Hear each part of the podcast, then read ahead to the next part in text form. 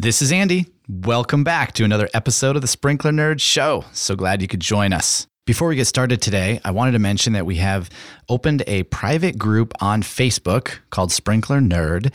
And this is a place that all of us as professionals can share our experiences, any tips that we might have, or if we're on a site and we're running into trouble, we might be able to bounce an idea off of the group and perhaps somebody else has also experienced the same thing and we can help each other out. So head on over to Facebook, search for Sprinkler Nerd, and you'll find the private group. Answer a couple questions, we'll let you in, and then we can continue to build relationships with each other and we'll see where this goes. So, today I have something that is a little bit different to share with you guys. Because this show is dedicated to sprinklers in the irrigation industry, there's only so much we can really talk about sprinklers. So, I'm going to change it up and we're going to have a different topic. And as this show progresses, my intent is to talk about different parts of the landscape industry that may have overlap into irrigation, but to also diversify our knowledge base and offer more learning opportunities for everyone. So today I've invited Kent Harris with the Minnesota Sodding Company to share his experience flying drones within their business. And I can tell you firsthand from my own experience that flying a drone is difficult. In fact, it's almost more frustrating than it can be fun. Now, Ken is a long standing irrigation veteran. He has a tremendous experience with all aspects of the landscape and irrigation industry, and he continues to push the limits with what is possible. So let's jump in and do this.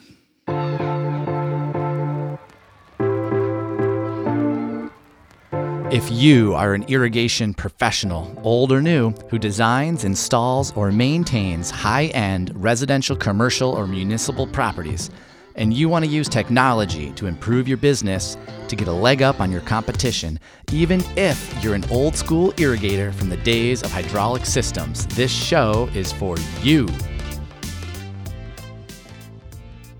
Kent, welcome to the Sprinkler Nerd Show. Glad to have you with us today.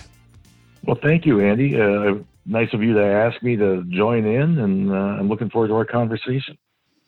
Yeah, and you you and I met in person about a month ago at a baseline training event, and then afterwards when we were having beers together, which is where the good stuff always happens. Um, you started mentioning some things in your business that just kind of inspired me and, and, opened my eyes to some new innovations that we'll talk about uh, here on the show. But before we get started, you are with Minnesota Sod Company. Can you tell Minnesota us kind of about what your job is and, and how you got started in this industry? Well, uh, I'm currently a manager at Minnesota Sodding Company, and I've been there for about three years now. I started back in 1978, went to Lakeville High School here in Minnesota, and if you wanted a driver's permit to park your car to drive your car to school, you need to prove that you had a job. So I didn't want to ride that school bus anymore. I needed to have a job. So uh, the first job I ended up getting with, was with Mr. Rain Irrigation, a residential irrigation contractor, and that was after school, you know, in the springtime of that year, and then all summer long. And I just kind of stayed with him for about seven or eight years. And uh, awesome. Uh, yeah, worked pulling pipe with a pipe piper and, and just start a crew person and kind of worked up to foreman and also his service guy. We handled kind of southern Minnesota. He had these little Datsun pickup trucks and we, uh, I flew all over from uh, town to town and put quite a few miles on. Uh, he kind of stayed out of the cities for the most part. And, uh, we hit some of the smaller towns where there was irrigation. So got to do quite a bit there went on to a company called Natural Green, who was a bigger commercial uh, irrigation and landscape company in the Twin Cities, and worked for them, starting out as a service tech, and then got promoted up to irrigation foreman. And we got involved in some pretty cool, pretty big projects. It was one of the premier companies at the time. So the landscape crew would work alongside the irrigation crew, and I got to meet the and get to know and be friends with the landscape foreman pretty well. And then I kind of got a landscape bug in me and started learning plant material and how and why they were doing the things they were doing, and ended up at one point was they called it a super foreman job where I actually ran an irrigation crew and a landscape crew at the same time. I was the one foreman for two. Did that for a little bit. And then I ended up getting an opportunity, a guy that was closer to my house, who was a vendor of ours, Hartman Tree Farm, wanted to start up, is doing some landscaping and wanted to start an irrigation division. So he asked me to come on over and join his company and start an irrigation division for him. So I did that, and I was there for about, oh, I guess it was nine years or so. Uh, worked with those guys, great family, nice small business, a good tight knit group, and uh, learned more about bidding and the business side of it a little bit, or learned you know, how how little I knew about the business side of it, maybe at that point. And then I got an opportunity uh, from a guy who hired me originally at Natural Green slash Arteka. They kind of had two different names, and he wanted me. Uh, they became a Valley Crest branch, and he asked me if I would become their business developer. Which he asked me when it was the time of the year in Minnesota when you did not want to be out in the field. It was the beginning of November and it was wet and muddy and cold and freezing and I thought an office job sounded like a pretty attractive deal.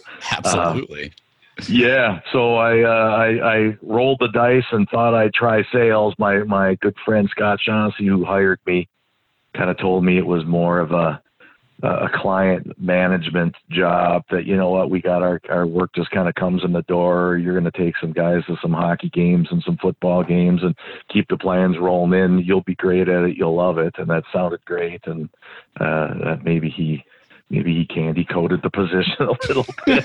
Those are only the good parts. He wasn't going to tell you. Yes, yes. It turned out to be a lot more pounding the street, looking for work, trying to keep. And they were at the time a you know three to five million dollar landscape company, trying to keep that monster fed with work in front of them. Uh, and then Hitting that the was when, boards, calling on estimators, right? Yes. Uh, it, so that was that was a challenge. And then Valley Crest ended up selling the the branch back to the original owner, uh, Dave Luce and Stuart Hanson, and uh, so then we became back under private ownership again. And I ended up for 14 years being their business developer, trying to find more ways to to, bring work in the door. That our competitors were getting better, and and uh, I mean it was we were kind of the the premier company in town, but I'd say that all the guys who were chasing us did a pretty good ch- job of chasing us and, and caught us.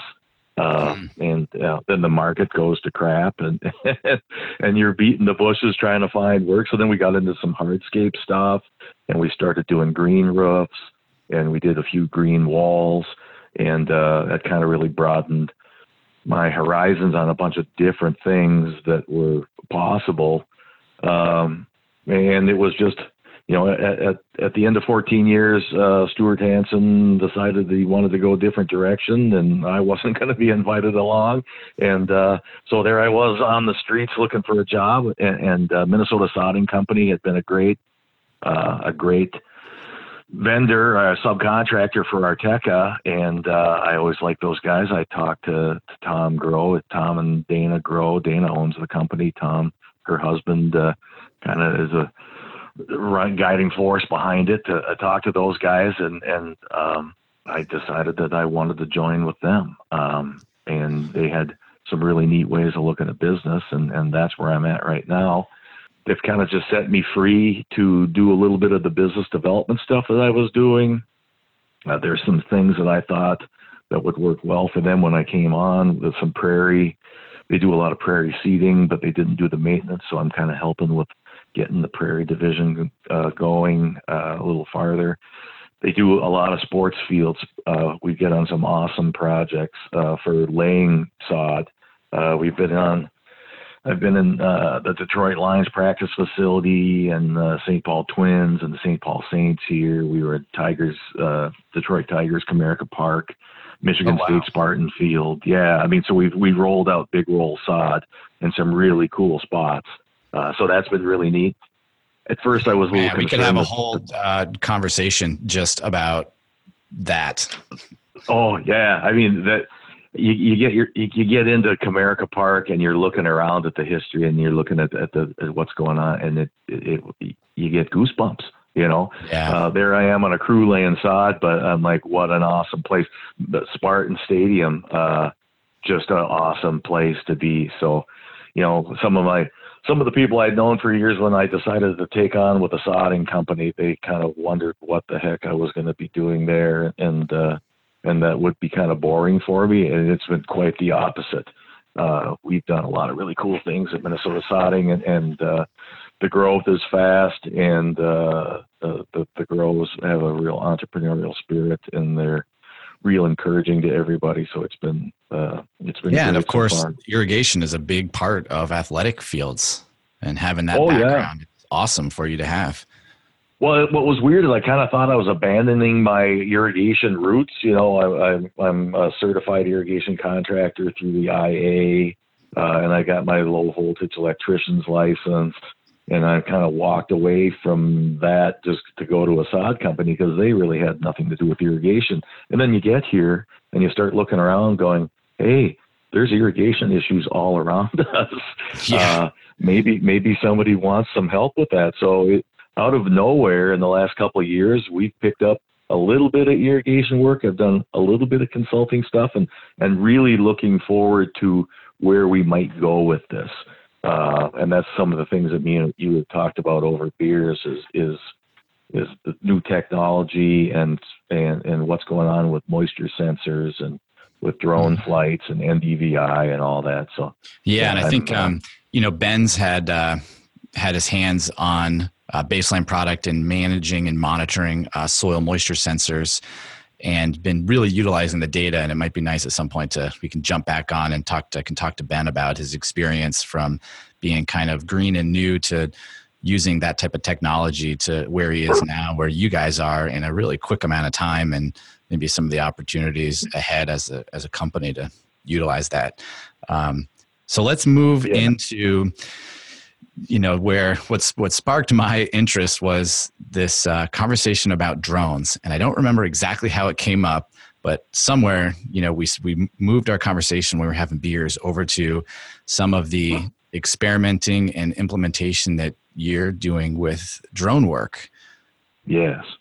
Uh, the the uh, Minnesota Sodding Company had already started uh, the drone. They had dipped their toe into the drone world. They just bought an NDVI Phantom 4 uh, equipped with a near infrared sensor on it. And their thought was that uh, with this with the NDVI imaging that you can get through this near infrared sensor, that they could fly um, big tracts of turf and see health issues, which could be moisture related, could be soil related, could be disease related, and with the with the near infra, near infrared sensor, find problems before they become great big problems, and and you know the stitch in time saves nine. We get to Mhm. solve the problem cheaper because we're fixing it earlier. Mhm. Um, so Mhm. that was the thought process they had, and then they said, "Hey, why don't you get your uh, Part 107 license?" And which two guys, three guys uh, had already had that within the company, and and see where we can go with this drone stuff. and what So, is that? uh, what is a Part 107 license? that's a federal. It's a it's a license to be a commercial flyer. If you fly for money, you need to be licensed, uh, and, and you need to be insured. Which you know a lot of you can go to any store and buy a drone and throw it in the air, and and away you go. Yeah, Uh, I have one, and I still can't fly it because it's hard as hell to fly a drone unless you practice. Yeah, to ask uh, you kind of first is what was it like the first day or first time you flew this drone? Well, it was Fly Did it crash? so it What was- happened? it was dece- it was deceiving uh, because we flew autonomously. So we would set up a program flight because we're flying big tracts of, of properties, and we would. So you set the program up uh, in the app that you're flying in. You hit the go button. The drone goes up to the set height. It flies the with the proper overlap with all these pictures going to be stitched together to produce one image, both an NDVI image and then also uh, the RGB, the red, blue, green image. So it was easy. You just learn how to set this the parameters of your flight, hit the go button, and go.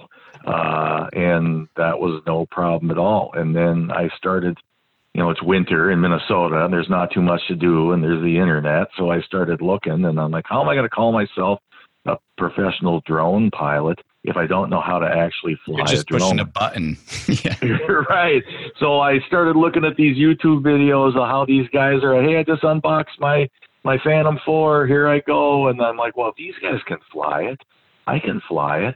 Uh, and Tom Groh and Dana had just taken off for a vacation in Florida, and they said this is an expensive drone. That that sensor, you know, at the time we picked that thing up, it was about a four thousand dollar drone, and they're like, under no circumstances should you be flying that uh, without without it being uh, autonomously flown. And and then so I started thinking, I I can do this. so I took it out, and I, oh yeah, I, I took it to a friend's nursery and uh, we flew around that, and I filmed. Uh, you know, I did some video of uh, of the whole setup, and it's got a 4K camera on it. The results are fantastic. I'm just giddy with all these things I can do. You know, so I'm excited. The next thing we talked to a a tree service, and they're like, "Can you fly that up by the canopy of a big tree, and then inspect the tree with that?" I'm like, "Oh, I, th- I think we can do that easily." So we found a great big tree and I ran it up the side of the tree. And here's where it got a little dicey. Uh, when you go up with a drone, uh, the forward, backward, left, and right, the right hand stick is good until you twist that drone on the axis. And now everything's crazy, which I learned that the hard way. left is right, uh, right is left, and back is front. Right. Back. Exactly. So I, I, I had a guy there with me, and he goes, "You're getting pretty close, and that wind's blowing." And I'm like, "I'll back out of here." Well, I thought I was backing out of the tree. I ran straight into the tree. And if you've ever got a weed whip stuck into a chain link fence, it makes a real similar noise as when you run your drone into the oh branches oh of an oak gosh. tree. Oh, and there was propeller parts flying everywhere. And I see this drone kind of like a Plinko game flipping back and forth through the branches of the tree. Did you catch and it? I dropped the controller and I ran and I dove and I caught it off the ground. Oh, and you did? Near, no kidding. I caught it, but the new, but the the near infrared sensor is hanging by wires out of its mounting, and I'm like, oh, how? I was told specifically, don't do this for this exact reason and I did it and I smashed it and I uh so I'm just in panic you know this is my new employer. I've been working here 6 months. It's just uh, money. It's just money. But uh the near infrared was fine. It was just it was rubber. It was on some rubber mounting so they just popped out. I popped them back in no problem. Went online. Propellers were like 12 bucks or nine bucks for a new set of propellers. I ordered those and had them shipped in. And uh, the toughest part was just telling everybody what I had done. Uh, well, at least you did that. It's not like uh, driving dad's car into a light post and fixing it before they come home from vacation. right. Well, it felt similar to that. But yeah. uh, so uh, so that was cool. It scared me a little bit from flying it, but not now. I've since been flying because we use the drone now for some. We want to do some promotional video for our website and LinkedIn page and all that other stuff. So we're the cool projects we're on and the cool equipment we're buying. Having this uh, drone being able to film it is awesome. So I'm just starting to. You know, I've I've probably done five or six flights where it's actually I'm trying to video uh, our equipment working or our guys working or the site that we're on. And, uh, okay. So that's been that's been a lot of fun. The part 107 is the legal. You got to get that license. You have to pass that uh, to do it professionally. I think a lot of people don't do go through that step. Um, you know, which they're technically breaking the. If you're not getting paid for it, you don't need to have it. But if you're doing okay. it commercially, uh, then you, then you need to have that. And so for those that you know, I'm not a drone expert at all, and I when I fly my drone, I notice a couple things because uh, here in Traverse City where I live, the airport is so close to to downtown, and and I don't live but a couple miles away. That I live in a semi restricted area, mm-hmm. and then my drone can't fly out of a certain boundary. It's it's um Governed. They won't even let it go up. Right. So, so what yeah. are some other things that people need to look out for if they're going to go fly a drone? Where do you start, and how do you know you're able to, and how do you get started with that?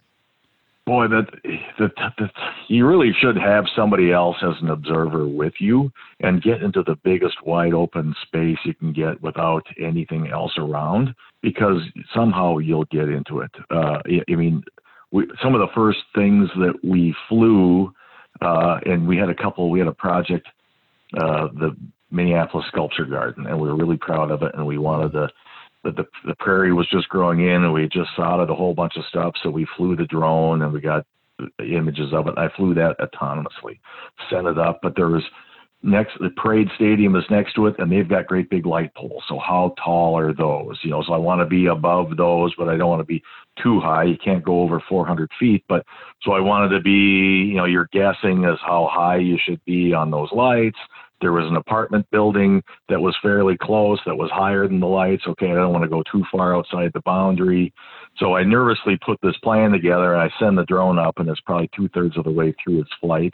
And out of nowhere comes a medevac helicopter that's going to oh, land oh, at HCMC Medical Center two blocks away. And he goes right over the top of the park. Now, he he looked closer than he was, and the drone was off to the side of the park, so there wasn't a collision course thing. But my heart just uh, yeah, yeah. I bet you had some butterflies there for a few minutes. oh, I did not want to make the news by knocking a medevac helicopter out of the air with this drone. But uh, uh, so an open field, a golf course, something where you know see where the trees are at, get above them, and then just start playing around with it. It's real similar to learning how to run a backhoe. I mean, at first it seems awkward, clunky, and then once your brain kind of gets an idea that if you move things one way or the other, that the drone acts one way or the other, it's it's not that hard uh, until you all of a sudden get things you can hit. And then it mm-hmm. gets harder. how um, but, uh, how long does the battery life last, or how long are your typical flights? A battery will, on our drone will last about 20 minutes. Now it's kind of preset for at about 30%. It heads back home. Uh, and then I, see. I have four batteries and we bought another, uh, we bought the next newer, the, a newer version of the Phantom 4 that's got a little bit better camera, but it doesn't have the NIR sensor on it. So it's about a thousand bucks. Uh, so that's our practice trainer that we fly. That you're allowed to fly uh, in trees, is what you're saying. Yeah, that, that's the one that we prefer to run into the trees. Uh, but uh, so we got a battery with that, and we had three extra ones. So if I fly an 80 acre or 100 acre uh, property, I'll go through three batteries. You know, three uh, depending on the temperatures and the wind and whatnot. I mean, it, it uh, but but it's pretty okay, cool. Right. so for an hour flight, you're running through three batteries. Yeah, yeah. I mean, twenty. Yeah, I think twenty minutes is probably uh, is what the, the manual will tell you you can fly. But you mm-hmm. know, if we start flying in thirty-five degree or forty degree weather, then that changes quite a bit. If you're bucking a wind the whole way, that'll change a little bit. Okay. And then, you know, if, if, I remember right, we we talked about a couple areas where you guys are using them, and my notes um, say that you're maybe using them to measure soil volume. Is that right? Well, yeah, we learned this through. So I kind of have a partner, uh, a company called Sentera out of uh, Minneapolis here, and they work in the they're in the ag field, and they have customers all over the world, and they they're the NDVI image guys, and and they do all the stitching and all that stuff together. So uh, those guys are kind of my mentors as to you know how to who I can bump things off of and and ask questions for mm-hmm. and they told me that you know if you fly in two different directions you can create a 3D image uh, and then you can actually volumetrically measure uh, things. And uh, I'm like, oh, that's interesting. And then we had somebody, uh, Tom Groh was talking to somebody one night uh, having dinner, and they owned a gravel pit. They were an asphalt company, and they said, we'd love to have you guys fly and give us an inventory of what we have in our gravel pits. so for the last two and a half years, we've gone out and flown four different pits for them, and you just set up the set the parameters of the flight, and it flies back and forth, and it just takes all these different. It knows where it is in the world, and then it knows how high uh, from where the picture is being taken to where the drone is, and and it runs. They run it through an algorithm, and it and it will actually produce a 3D. I mean, it's crazy. Hmm. They'll send me an image through a 3D viewer, and I can actually see my pickup truck in the pit and I can roll sideways so I can look at the horizon and I can see the mirrors sticking out of the side of my pickup truck on this 3D image in 3D. produced with a drone. Amazing. Yeah, from 250 feet in the air. Uh, wow. You know, Maybe we need to turn some sprinklers on, see what that looks like. I mean, your head just starts spinning. Like, how can you? Uh, the hard part for me, Andy, is to try to stay focused. You know, uh, right. uh, I don't want to be try to be everything to everybody. How do we stay within the sodding business and use our drone? I mean, that helped generate some income to help pay for all the drones and whatnot. But uh, you know, our original plan to find stressed turf, uh, we've had two of the wettest years back to back that Minnesota's ever had. And you can't find stressed turf. Right. Can, can, it show uh, you uh, diseased turf? Certainly, yeah, it can okay. show you that, and we can we can show if people if we do a big seed job, we can take monthly flights, and they say this seed's not coming in. You can actually say, well, here it was six weeks after we planted it. Here it is a month later. Here it is a month later, and through the imaging, both both the the red, blue, green image and the the NDVI image, you can see the the the turf, you know, thickening up and growing. So that kind of helps. Um, you know, the, one of the thoughts we had was we do a lot of top dressing and uh, of sports fields. Uh, if a guy, if we do a baseline image and then we do that process, and then every year we take a different image, and you can show that the field is healthier and the turf is thicker, uh, you the, the the turf manager can justify his budget. You know, he, he, doesn't have to sit at his boss's desk and go, no, the field looks a lot better now than it used to. And, and if his boss says, no, it doesn't, uh, where does the argument go?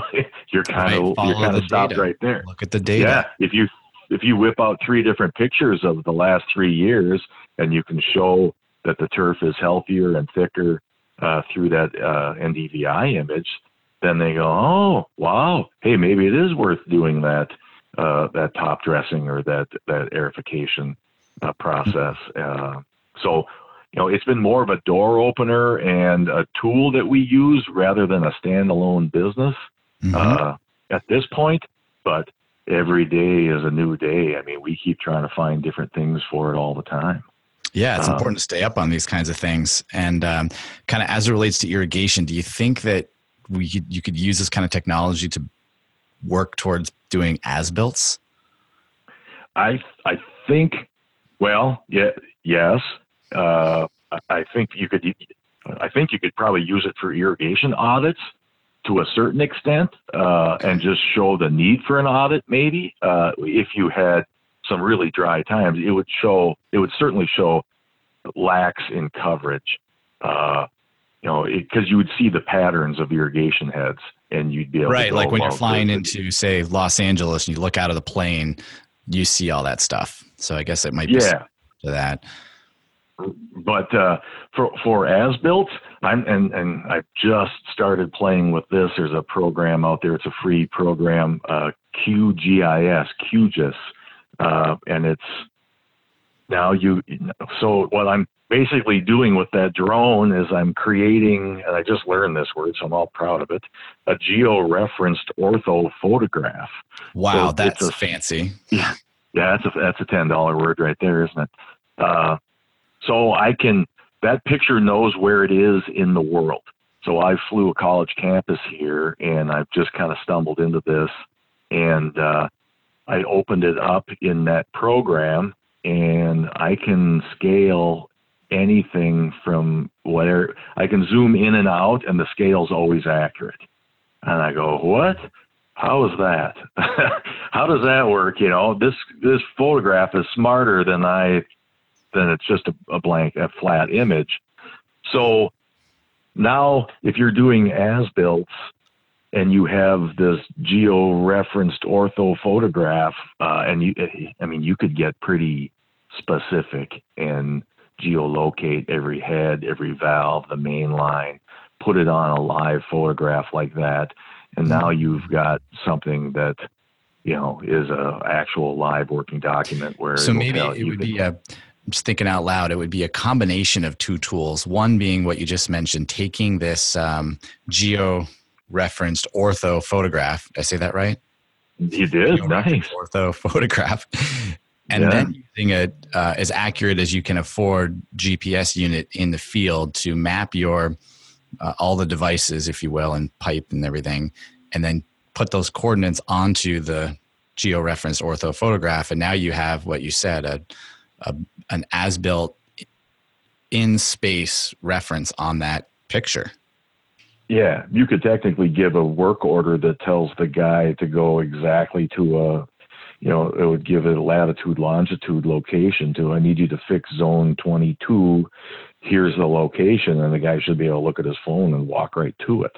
Uh, you know, and anything, you know, if you've seen a pair of service techs out trying to find a valve box that's been soldered over, uh, and they spend a half a day trying to find it. You know, wire locators help. There's certainly other technologies, and and some kind of just smart guys know how to find these things, but uh, it, it can be a huge time saver. The guy who yeah, having a picture of something is important, you know, because I think if you follow GPS coordinates.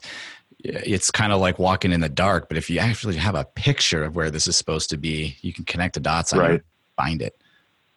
Yeah, uh, the, the guy who I, I flew this uh, college campus for has a dream of drawing a multi-layered uh, as-built of all his facility, which could have these areas need to be mowed with a push mower. These sidewalks need sodium chloride rather than regular salt due to the, the landscape around it or the type of concrete it is. Uh, these are my trees, uh, geolocated, uh, and you could say this is a an oak planted in, in 1954, or and the last time it was deep root fertilized was this time. I mean, now you can just stack and pack your as built of your facility with. Uh, I mean, I think the data would be limitless as to what you could keep track of. Yeah, um, and it's interesting so, to think of it as stacked because I think now if there's a if there's any documents, they're not stacked. They just live in their own places. You might have a CAD file here and you've got a master plan drawing over there, but none of the data is overlaid and stacked um, or on a timeline. Here's a picture from right. 2001. Here's a picture from 2021. Exactly. Yeah. So now this gives me uh, okay. So now this drone image I can produce this is more valuable now. I just have to teach guys how to use it or what you would do with it. Uh, so that's it'll be a long winter in Minnesota. So Kent's got a book and he's going to start reading and at least get fluent enough in it so I can explain some theory. I, I wouldn't claim to be the the geo map builder at all, but I now that I know that there's possibilities and I can start to try to seek out people a lot smarter than I am I can at least put together a scenario where we could produce something that's pretty helpful for you know we get involved with big facilities. So this is not a residential thing or anything like that. I mean i don't see the i don't see the value in it there. But if you start having a, a 3m corporate campus or you know place at fort snelling national cemetery or something like that where this kind of information would be really valuable uh, then maybe then maybe we're mm-hmm. onto something. Yeah, absolutely. You don't know unless you get started, and you know probably 99% more than most anybody listening to this. And just by getting in the game, flying a drone, trying it, you will learn over time. And then a year from now, uh, you may think you're not an expert, but gosh, you are, you know, quickly becoming one for sure. It's exciting. Well, it, it, yeah, the and the drone flying, it's it's all about hours running it. You know, we've got a guy here, Tom Rudberg, who works with me, and he was flying it before I got on board, and then I kind of took it over, and we both flew together, and then he went his way. He hasn't flown it in a year and a half. Well, it's like starting from scratch again. But once you get I mean, if I don't fly the drone for two months and I there's updates on all the apps, and and you, you got to update the drone. It it it, it it's hard to Yeah. get back in the saddle again. You know, uh, a guy who's flying three days a week uh, is probably really good and really smart and knows a lot about drone stuff. Um, Right. Absolutely. and I'm I'm not that guy at all. But uh, but it, it's sure a cool tool. Uh, we've had a lot of fun with it, and you know what's nice been working with at Minnesota Sodding Company is that they they kind of give you the freedom to go, hey, I don't know, go out and see what you can figure out, and uh, Mhm. so that's been that's been the rewarding part. Awesome. Good, good. Well, if somebody wants to learn more about Minnesota Sodding Company, what uh, what is your company website? Uh, we're uh, our, our company website is Minsodco. I'll spell it out: M N S O D C O dot com. Okay. Um, and we're a, we're a woman-owned union company, and and uh, the bulk of our work is uh, we're a commercial sod and seed installer working on big commercial projects here in the Twin City area. Uh, we do travel with our sports field division, and the maintenance is getting bigger. But uh, we do synthetic uh, synthetic turf maintenance. We've picked that up in the last year and a half or so uh, because a lot of our customers needed help. They had 15 natural turf fields and one synthetic field and didn't know what to do or, or the proper maintenance things on it. So we just said, well, we already got the Rolodex. Uh, maybe we should learn something on it. So we hired a an expert uh, to to take up uh, that part of it. So it's it's pretty exciting over here. We're doing all kinds of crazy stuff. Yeah, yeah. Well, glad uh, you could share your some stories today, and uh, look forward to keeping in touch with you as as we uh, move along with uh, more drones. And um, yeah, let's let's keep in touch on this, Kent. Thanks so much for joining us today. Well, you're welcome. It, it's fun to have the conversation. I enjoyed having beers the other day, and I hope we have some more the next time you're in town. Oh, absolutely. Let's plan on it. Very good. Okay. Awesome. Thank you. Thanks, Kent. Talk to you later. All right, guys, that's going to wrap up this episode of the Sprinkler Nerd Show. Hopefully, everyone enjoyed that conversation with Kent Harris and his drone experience. I wanted to mention that we are starting a new private group or a private community on Facebook. It's the Sprinkler Nerd group. You can search for it on Facebook. The group is private, so there will be a couple questions at the beginning to make sure that you are, in fact, in the irrigation industry before we open the door. And the group is a place where we hope to share tips and tricks and pictures and videos and be able to learn from each other in a place that's helpful, inspiring, and a place where we can make additional friends and share all of our experiences from coast to coast. And as always, we'd love to have your feedback on iTunes. If you haven't done so already, feel free to leave us a comment, and we look forward to reading and responding to all of the feedback. I think that basically wraps it up, guys. Thanks so much for joining us again. And until the next episode, happy sprinkling, and we'll talk to you soon.